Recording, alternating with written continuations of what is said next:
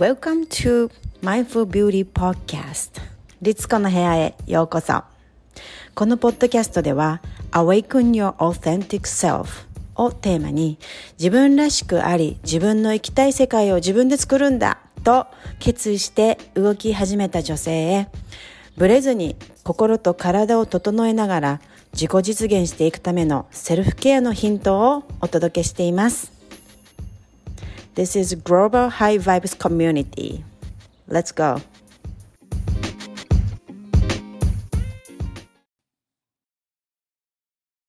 私もこれはい。はい。えー、本日はですね、えー、ドラゴンアルケミストのゆきえさんという方を、あのー、お招きしましてですね、あのいろいろとチャクラのお話とか、あとはマヤ歴マヤ歴についてお話をね聞こうかなと思います。ゆきえさん、今日はありがとうございます。いらっしゃいませ。こちらこそありがとうございます。はい、ゆきえさんのあのちょっと簡単に自己紹介をお願いしてもよろしいでしょうか？はい、えっと、はい、サンフランシスコにね、今あの住んでます。はい、ゆきえです。で、あのリスコさんからねご紹介いただいたんだけど、えー、ドラゴンアルケミストってなんじゃいみたいなね 名前ちょっと複雑で分かんないっていう方のために、まあ、ドラゴンはねそのまま竜なんですけど、うん、アルケミストって、えー、錬金術師っていうねあのあれがあります。でえっ、ー、とまあ竜って何っていうと、まあ、エネルギーなんですけどね結局はね、うん、みんな竜好きじゃないですか割と。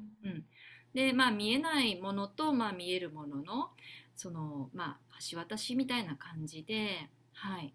えー、まあその見えるものがね全てこうちょっとなんかうさんくさいっていうことではなくって、うん、私たち普通にエネルギーとかねそういうものを扱えるっていうことをやっぱりそのあのこれからの時代ってやっていくんじゃないのかなっていうふうに私は思ってるんですよね。うん、うん、うん、あなるほどね。うんうん、言うって、そうなんだあエネルギーっていうああ、そういう方なんですね。その私は全然、あの、それがなかったです、頭に。竜は、うん、日本昔話の竜しかわからない。坊や。あの、そう、あれしかわからなかったので、竜がエナジーっていうのが全然私の中でなかったので、今、うん、ええー、と思いながら、あの、聞いていました。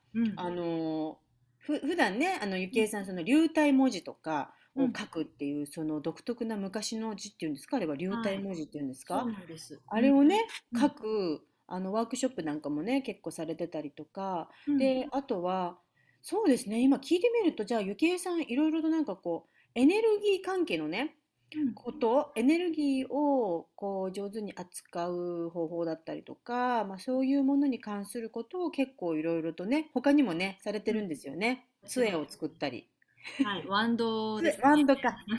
ワンド。はい。ワンドを、あのー、手作りで削ったりするんですよね、木をね。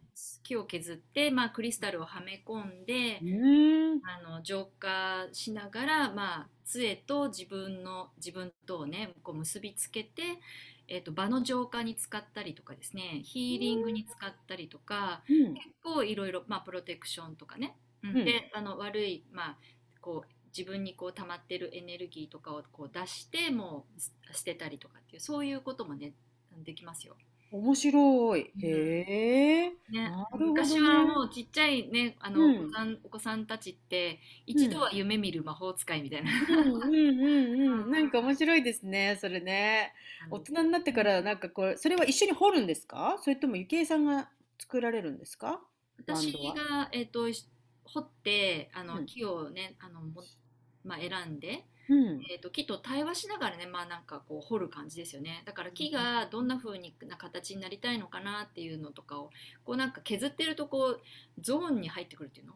なんかね、うん、うん。うん、それで、えーとまあ、こんな風な形になりたいっていう風に思あの削りながら、まあ、ヤスリをかけとかっていう風にやってでここら辺にどういう石をはめ込もうかなっていうクリスタルを私クリスタルのエネルギーとかも読むのでで、あの最適な石を選び例えばその、えー持ち主のね、えーチャクラを整えるためのこと例えばバンドにするとか、うんいろんなあの、まあ、作り方がありますね。うん面白い。うんそう、今、チャクラの話も出てきましたけどね。な、うん実は今日のこの私、ポッドキャストへお招きしたのも、あの、先日ね、チャクラの、あの、お勉強会を私たちのね、えードテラ、あのエッセンシャルオイルの会員様向けのグループの中でクラスをねあのゆきえさんにチャクラ、えー、とアロマっていうテーマでやっていただいてそれがものすごく興味深くってなんかこう私もチャクラってね別に全く知らないものじゃなくてやっぱり意識もしてたりするので、うん、なんとなくこう知ってはいたんですけれどもそのチャクラの対になっているチャクラとのつながりだったりじゃあそれをどうやって整えていってどういうふうに生かしていくかまではそこまでは詳しくは考えたことなくってっていう感じだったのね。うん。それがすごく面白くって。うん。で、まあ、今日もねなんかちょっとそういったチャクラのお話とか、うん。あとは、えーそのねクラスの後にちょっとゆきえさんと2人でお話しした時にマヤ歴っていうのをなんかいきなり読んでくださったんですよ。私のマヤ歴って。まあそうそのまたマヤ歴もまた面白くって、うんで全然私は知らないものなんですよね。マヤ歴も知らなかったしうんうん。何何っていう感じでうん。ちょっと今日はマヤ歴についてもうん。もうちょっと教えていただきたいなと思って。でそもそもマヤ歴っていうのは何ですか？っていう、うん。うん。そうなんですよね。で、マヤ歴全く知らない方にどうやって説明するかっていうとですね、まあ、えっと、言っちゃえば古代マヤで使われていたカレンダーっていうふうに、うん。まあ、そういうエネルギーなんですよね。で、うん。古代のマヤの人たちってすごく星読みが上手だったんですね。うん。うん。で、まあ、宇宙のエネルギーとこの地球のエネルギーとをあとその人間の人間が生まれてきた時のこのエネルギーっていうのをあの読むのがすごく上手だったっていうか。うん。で、えー、とマヤ歴ってその、まあ、いろいろ例えば先生術とかあと、えーまあ素質論、まあ、動物占いとかいろいろありますけどそういうものの一つのツールだと思っていただくとおもしあの分かりやすいかもしれない。うん。ただものすごい深いんで、うん、あのねいろんなこのい例えばその生年月日から、うん。えー割り出すその、うん。ご自身のうん。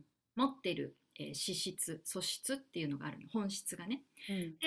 それだけじゃなくて例えばそれはある意味自分のその、えーエネルギーフィールド例えば360度あるとするじゃないですか。まああるんですよね。この球体自分が球体だと思ったらこの、えー自分が見ている、うん、60度ぐらいの角度しか、うん。えーそのエネルギー、まあ、持っているエネルギーが今使えてないと。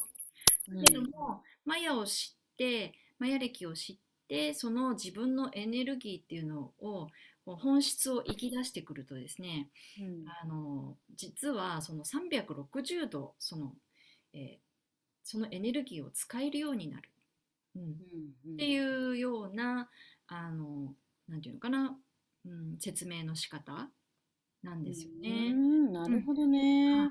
ででなんかうんそううんこれ聞いた時にねマヤ歴は28日なんでしたっけ？その28マヤの時代の暦っていうのが今と違って28日周期だったっていうのをね聞いた時にあのね今は30日31日なんですけども、だからそれがね28日って女性のね生理周期とかと同じだよねって話になって、うん。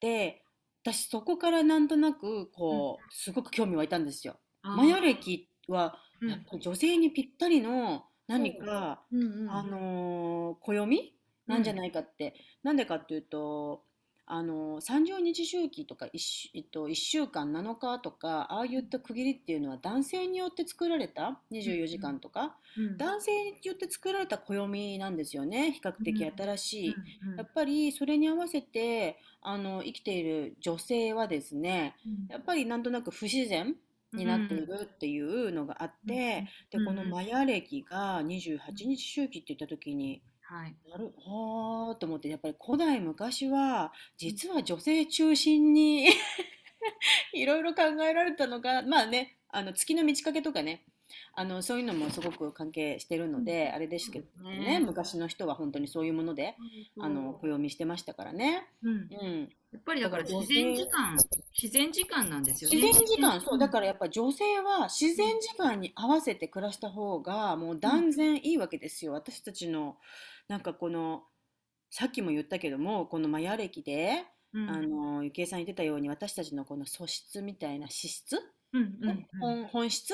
うん。ね、本質をうん。十分に生かすことがなんかやっぱり28日周期だったりとかこう月の流れ自然の流れうん。古代の、うん。えー暦時間時間のなんか刻みっていうのが絶対に本質生かせんじゃないかなってなんとなく私ピピッときたわけですよ。うん。だからすごくなんか興味持ったんですよねこの間。うんさす。がです。うん。でねなんかそう。でこれ面白かったのが本当なんかあの本当に女性はこういうの好きなんですけどね。自分のことをいつまでも知りたいっていうのがあってこの本質どう私はどういう人っていうのを調べてもらった時にうん。私の誕生日でねはい。えー青い夢語る夜っていうのが出て、うん。ね、うん、青い夜と黄色い人っていうマヤ暦のナンバーからはい。出て、そう。でこれもなんか、うん、どういうことかっていうと、うん。実はマヤ暦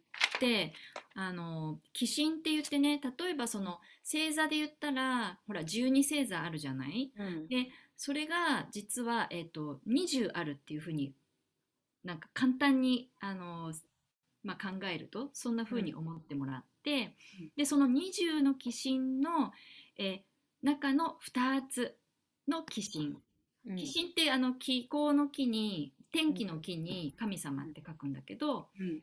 そのエネルギーを、えー、と自分の生まれた日に流れてた。つまり、えー、と例えば私だったら69年の1月2日っていうのに、えーその日に流れてた宇宙のエネルギーの鬼神まあ、うん。あのー一日一日、えー、と2つの鬼神で選手交代していくんですよ。要はあのお当番制になってて20の鬼神がうん。あの1日に2鬼神いてそれがずっとこういろんな13日サイクルっていうので回ってくる。つまり1週間が、えーとまあ、13日っていうふうにちょっと思ってもらえると思うん。だけど、うん。その13日の、えー決まったエネルギーの中で、え2つずつ毎日こう鬼神がね あのいるっていう、うん、でそれで、えーいろんな、えーエネルギーの鬼神がいるんだけれども、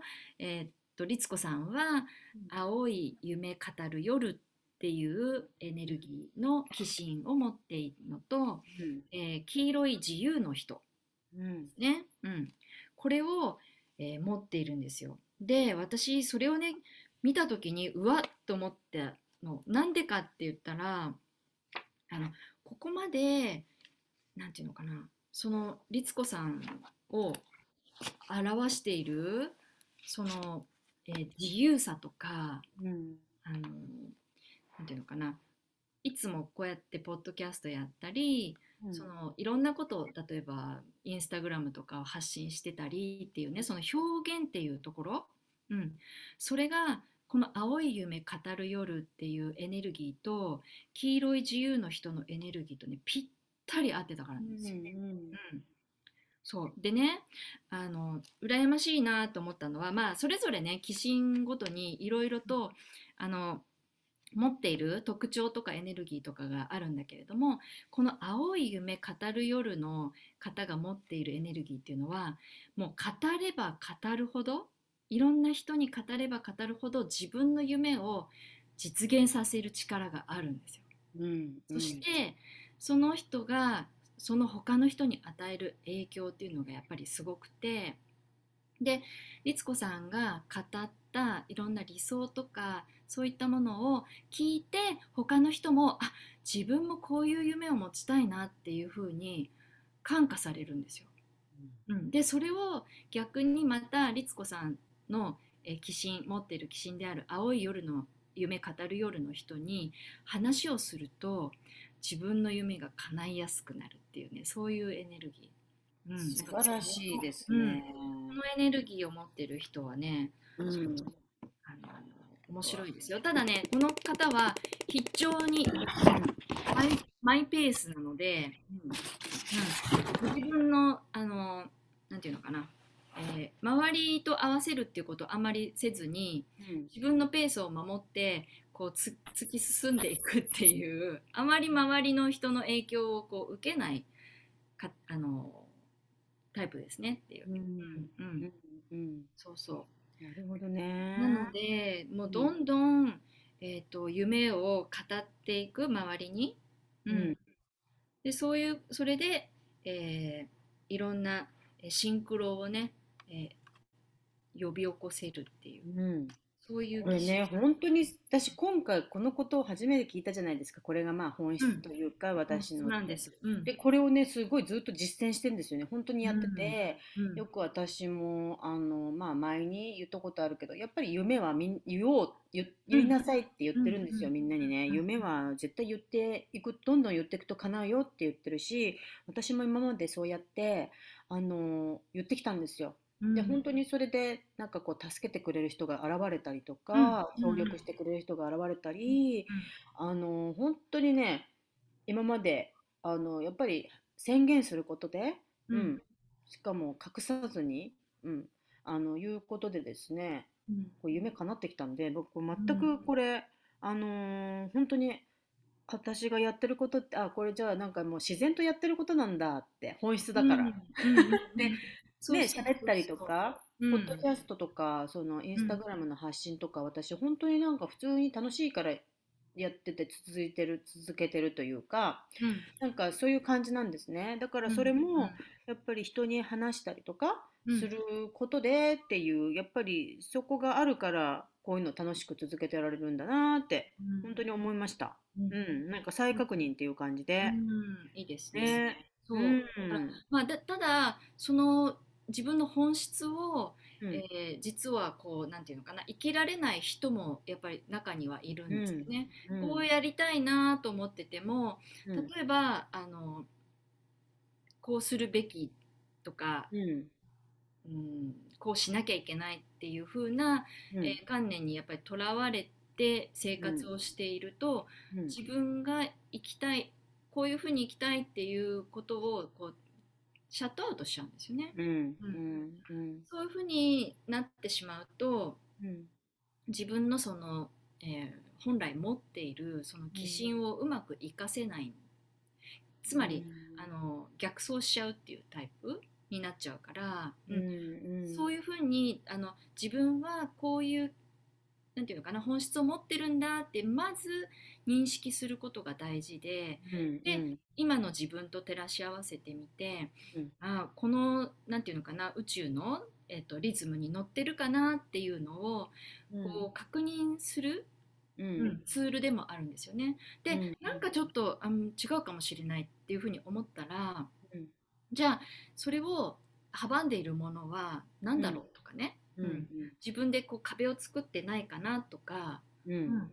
そういうのをこう見ていくといいですよね。それねうん。やっぱ本質知るのってすごい大事だなって今思ったのが、うん。なんかこう人って私たちって何かに憧れたりするじゃないですか。あああいう風になりたいなとかなんかああいうことやりたいなとか、うんうんうん。その他の人がやってるのを見て憧れてそれをやりたいってなる時あるんだけれども、うん。実はやっぱり本質を知らなかったりするとうん実はそのような人たちになることが自分たちのこうなりたいではなくって、うん。本当はもっとその奥にですねなんかそれそれ自体になることではなくってその人たちがそそのことによってなることによってえ得られる別のことに対して私たちは憧れてる。そこまでなんか深く見え見えないけれども、うんうんうん。あの結構そこに気づかないでああいう風になりたいああいう風になりたいって言ってなんか真似したりとかねそういう、うんうん。例えば言動だったり見た目だったりとか、うんライフスタイルを真似してやってみたりとかしても、なんかしっくりこなくって、うん全然自分の本質に生きていいじゃ 自分じゃないみたいな、うん私これが欲しいのかなみたいなね、うんうん結構ずれてっちゃう人って多いと思うんですよ。だけどやっぱり本質を知ってるとその、うん。私があの人に憧れてる理由っていうのはうん。あああいった例えば体型になりたいとかああいったお金持ちになりたいとかそういうことではなくってもしかしたらその人が持っている別の部分なんかすごく心の広い人だったりとか、なんか、えーなんだろうね、なんか、なんか違う、そういった、なんか違う部分、性質の部分っていうの、見た目ではないところうん。だったりする場合がありますよね。あるある。だから本質知らない、自分の本質知らないと、外側の見た目とか、もの、うん。物質的なものばっかりに、目指しちゃうそうそう。うん。それがもういつまでもずっと自分の本質を満足させないから、うん。なんかあの目で見てとか見るものにいつも追われて物質的なものにいつも心を奪われてしまって、これじゃないあれじゃない違うってなかなか自分の本当に欲しいものを手に入れられないんじゃないかなってすごく今思いました話してて。うんねえ本質を知ることが大切からね。そうそう。自分探ししちゃうんだよね。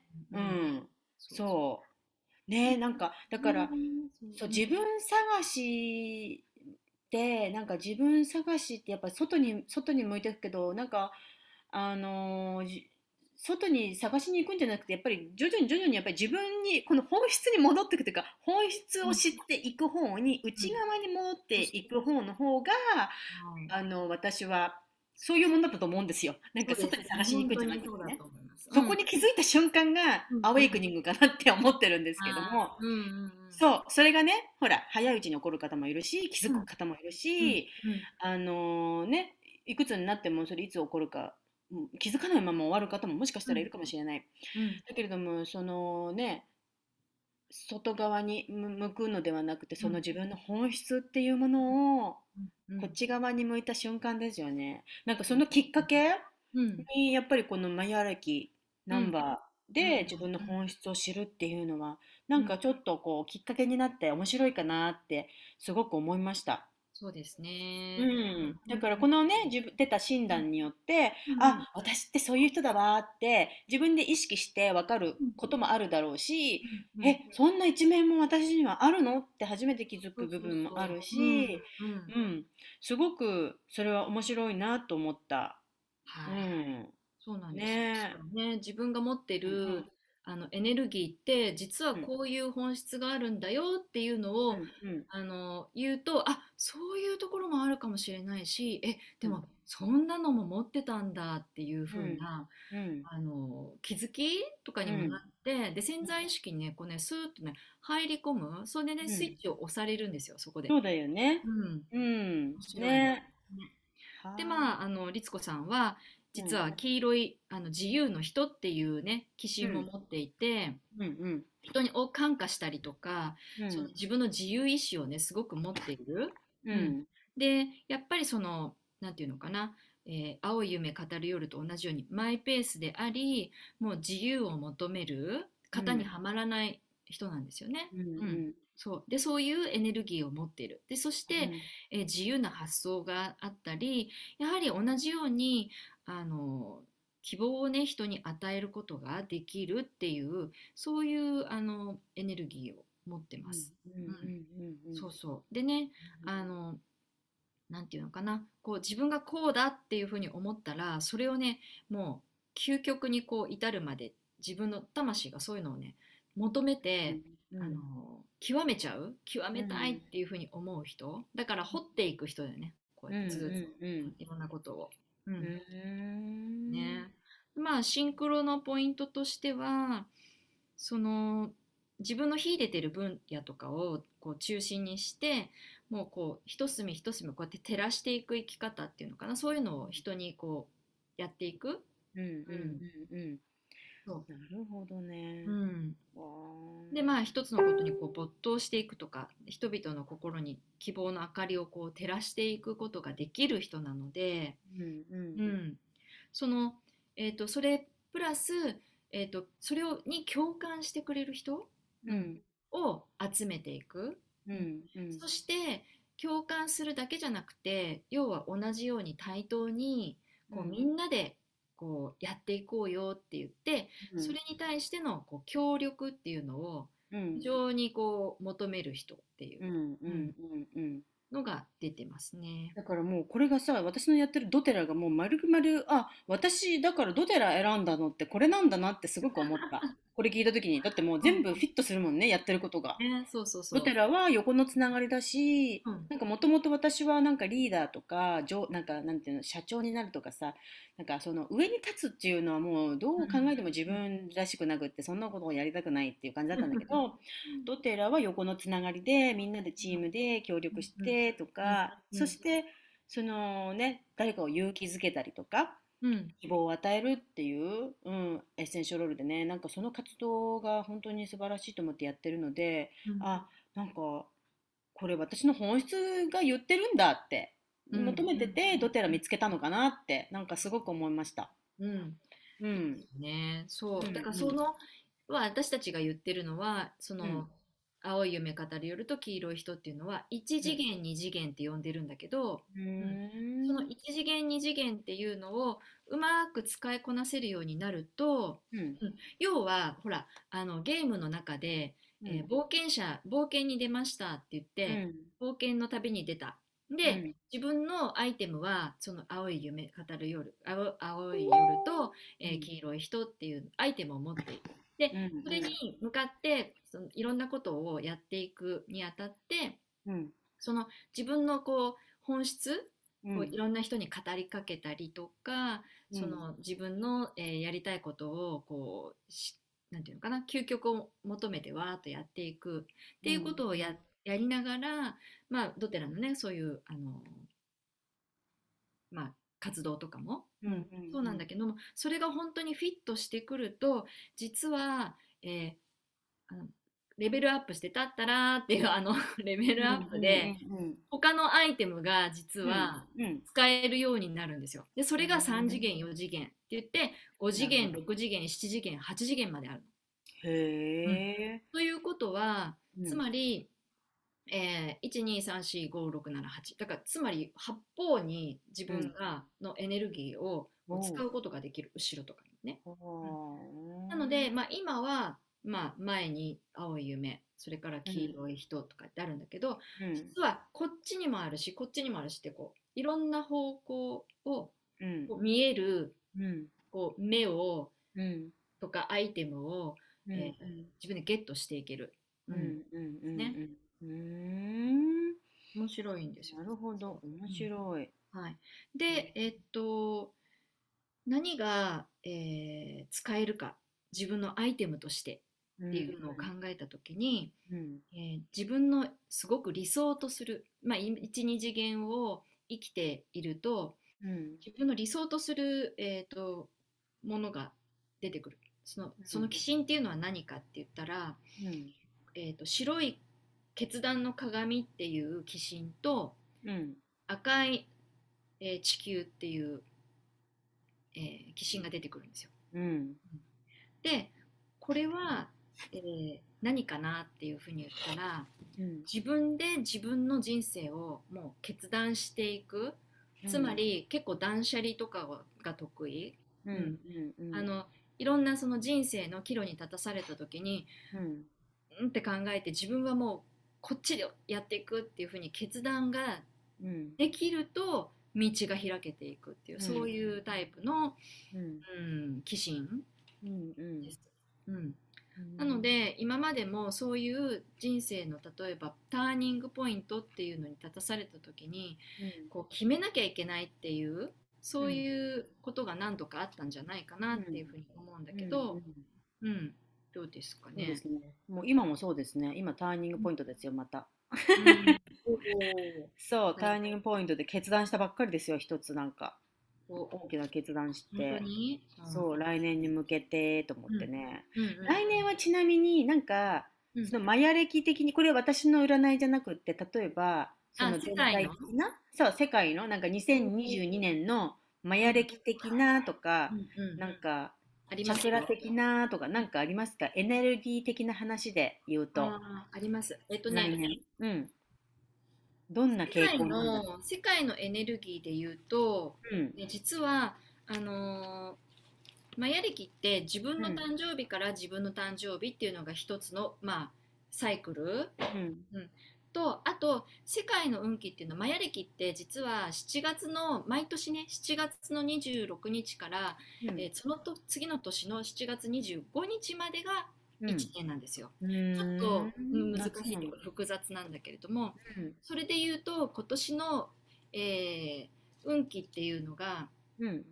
うん、白い風っていう、えー鬼神とうん。黄色い種っていう鬼神なんですね。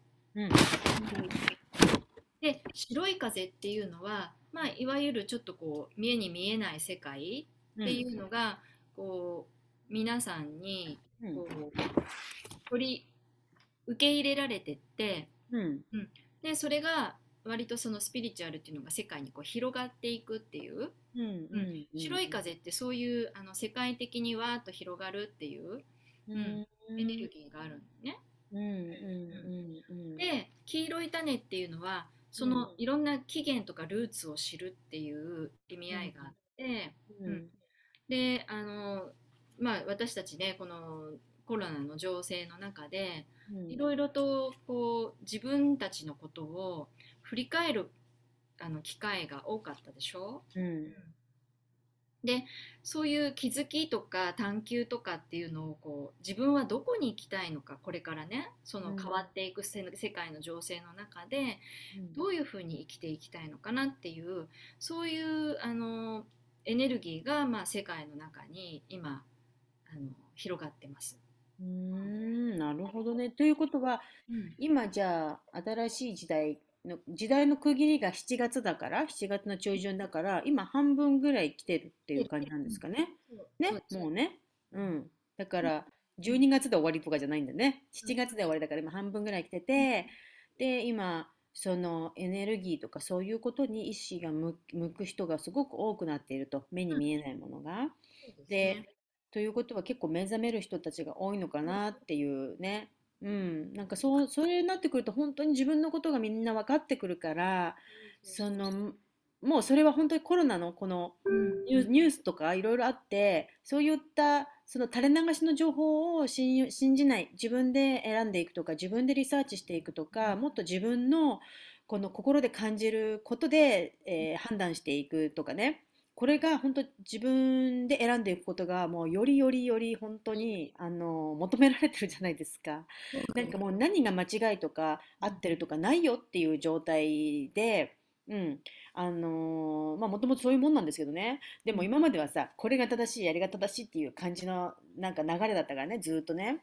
だけどもうこれからは本当に合ってるも間違ってるもないですよっていう、あの皆さん自分の心を聞いて自分で選んでください。これが本当今までそんなことやってきた人にしてみれば、え、どうやってどうもあたふたあたふただと思うんだけれども、ね、ガイダンスが、え、もらえないの？っていう感じだけども、でも、うん、本当に今こそ自分に向き合って、うん、自分のイエスで向かってっていいんだよって、だってみんながそうしてるんですよ。って、みんなもそうしてますよっていう感じ。まずはとつながって、自分がどうしたいのかっていうね、うん、あのしっかりと対話をしてセルフトークをして、うでん、そこであこういうことがしたかったんだっていう風な気づきうん、覚醒あさっきうん。言ってたアワイクニングだけど、そうん、れがまさにこの黄色い覚醒する種っていう うん、種のあのい正式名称なんだけれども黄色い覚醒する種っていうのがなるほど。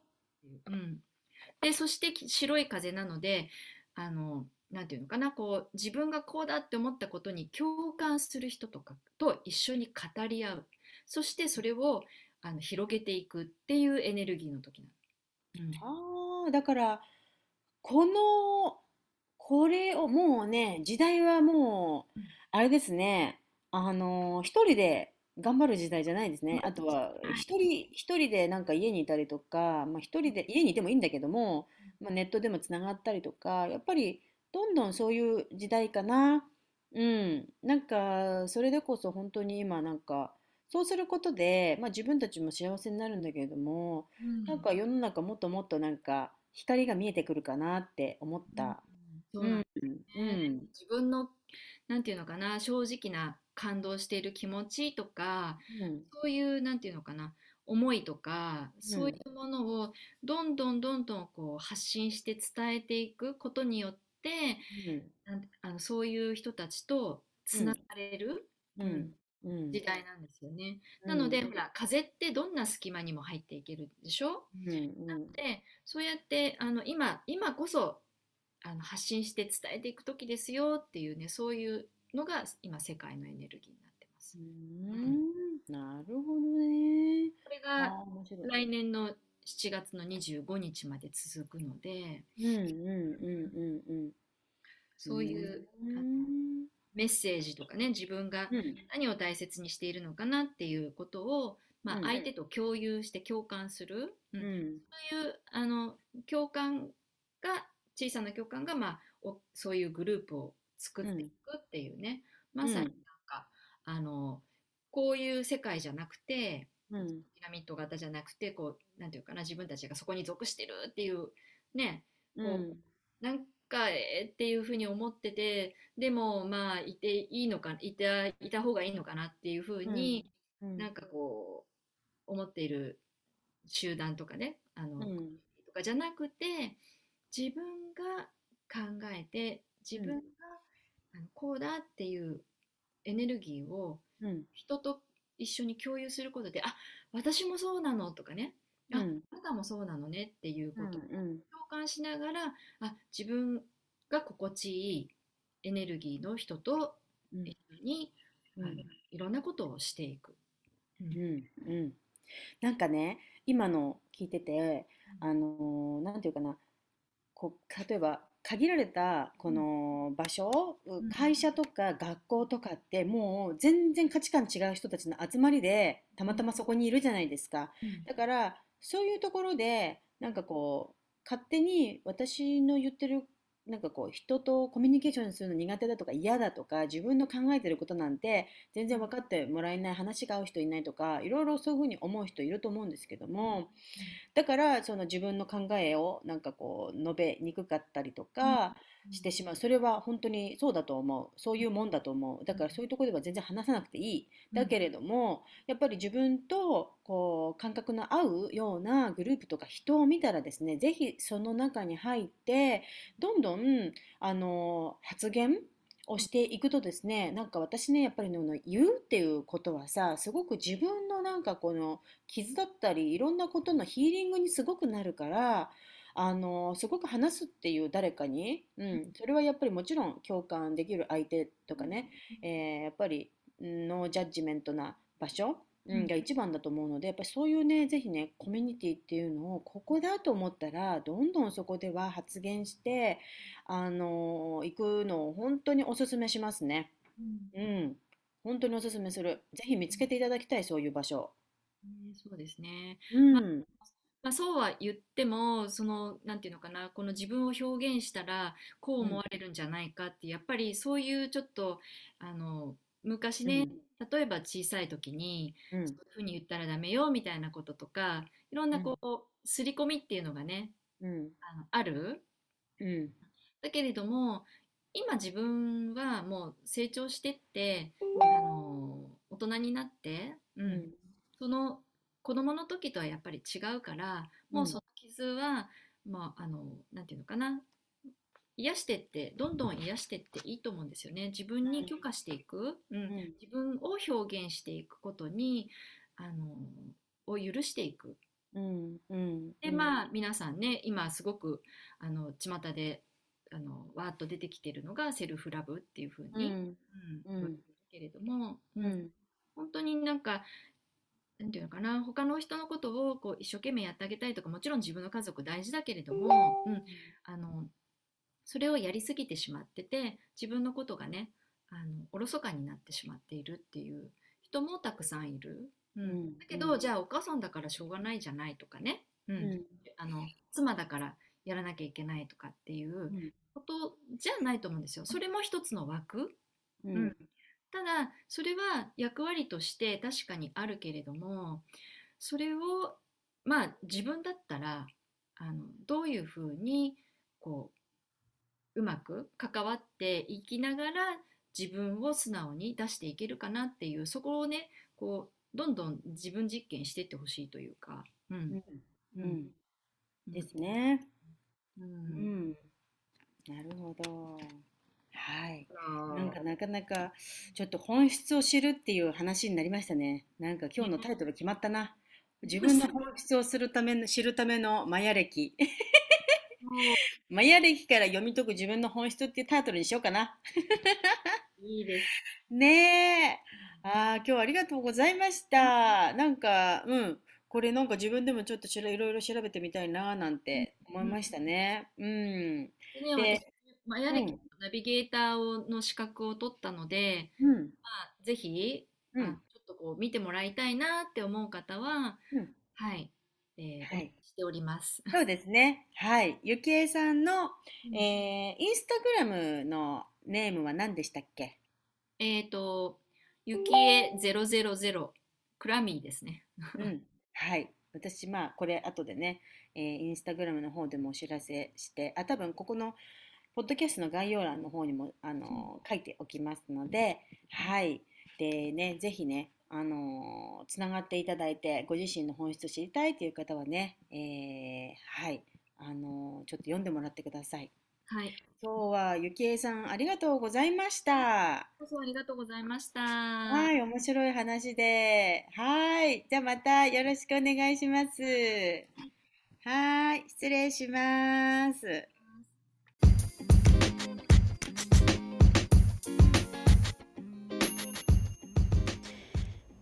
皆さんは日頃自分がしている決まったセルフケアのルーティンはありますか？ただいま、えー私、インスタグラム、リツコ・ボルジェスのインスタグラムのプロフィールリンクよりニュースレター登録で、ブレない自分を作るシンプルでパワフルなセルフケア習慣ワークブックをプレゼントしています。ぜひ、えーご登録してダウンロードして、えー明日からね、パワフルなセルフケア習慣を始めてみてください。